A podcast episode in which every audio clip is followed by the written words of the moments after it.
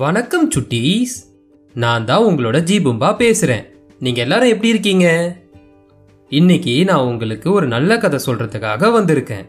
அந்த கதையோட பேர் என்னன்னா சாமியாரின் சாமர்த்தியம். இப்போ நம்ம கதை கேட்க போலாமா? ஒரு நாட்டில் ஒரு சாது நடந்து போய்கிட்டு இருந்தார். அவருக்கு கீழே கிடந்த ஒரு நாணயம் கிடைச்சிது. பிச்சை எடுத்து வாழ்க்கை நடத்துகிற அளவுக்கு அவருக்கு அந்த நாணயம் தேவைப்படலை. அதனால் யாருக்கு தேவைப்படுதோ அவருக்கு இந்த நாணயத்தை கொடுக்கணும்னு அவர் நினச்சாரு. அந்த நாட்டில் இருக்க யாருக்காச்சும் இந்த நாணயம் தேவைப்படுமான்னு கவனிச்சுக்கிட்டே போனார் அந்த சாது. அந்த நாட்டில் இருந்த எல்லாரும் ரொம்ப சந்தோஷமாக திருப்தியான வாழ்க்கை வாழ்ந்துக்கிட்டு இருந்தாங்க. அதனால் யாருக்குமே அந்த நாணயம் தேவைப்படலை. கொஞ்ச நேரத்துக்கு அப்புறமா அந்த நாட்டு ராஜா படையோடு அந்த பக்கம் வந்தார்.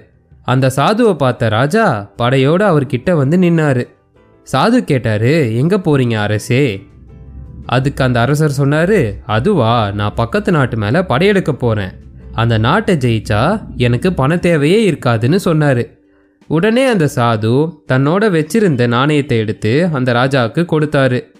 என்னன்னு குழப்பமா பார்த்த ராஜாவுக்கு சாது பதில் சொன்னாரு.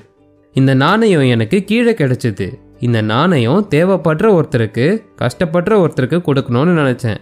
ஆனால் உங்கள் நாட்டில் யாருக்குமே கஷ்டம் இல்லை. எல்லாருமே சந்தோஷமாகவே இருக்காங்க. நீங்கள் மட்டும்தான் உங்ககிட்ட இருந்தது போதாதுன்னு அடுத்த நாட்டு மேலே படையெடுக்கிறீங்க. அதனால் நீங்கள் தான் இந்த நாட்டிலே மிகப்பெரிய ஏழைன்னு சொன்னார். இதை கேட்ட ராஜா தன்னோட தவறை உணர்ந்து தன்னோட படையெடுப்பை நிறுத்தினார். சுட்டீஸ் இந்த கதையோட நீதி என்னன்னா போதுமென்ற மனமே பொன் செய்யும் மருந்து.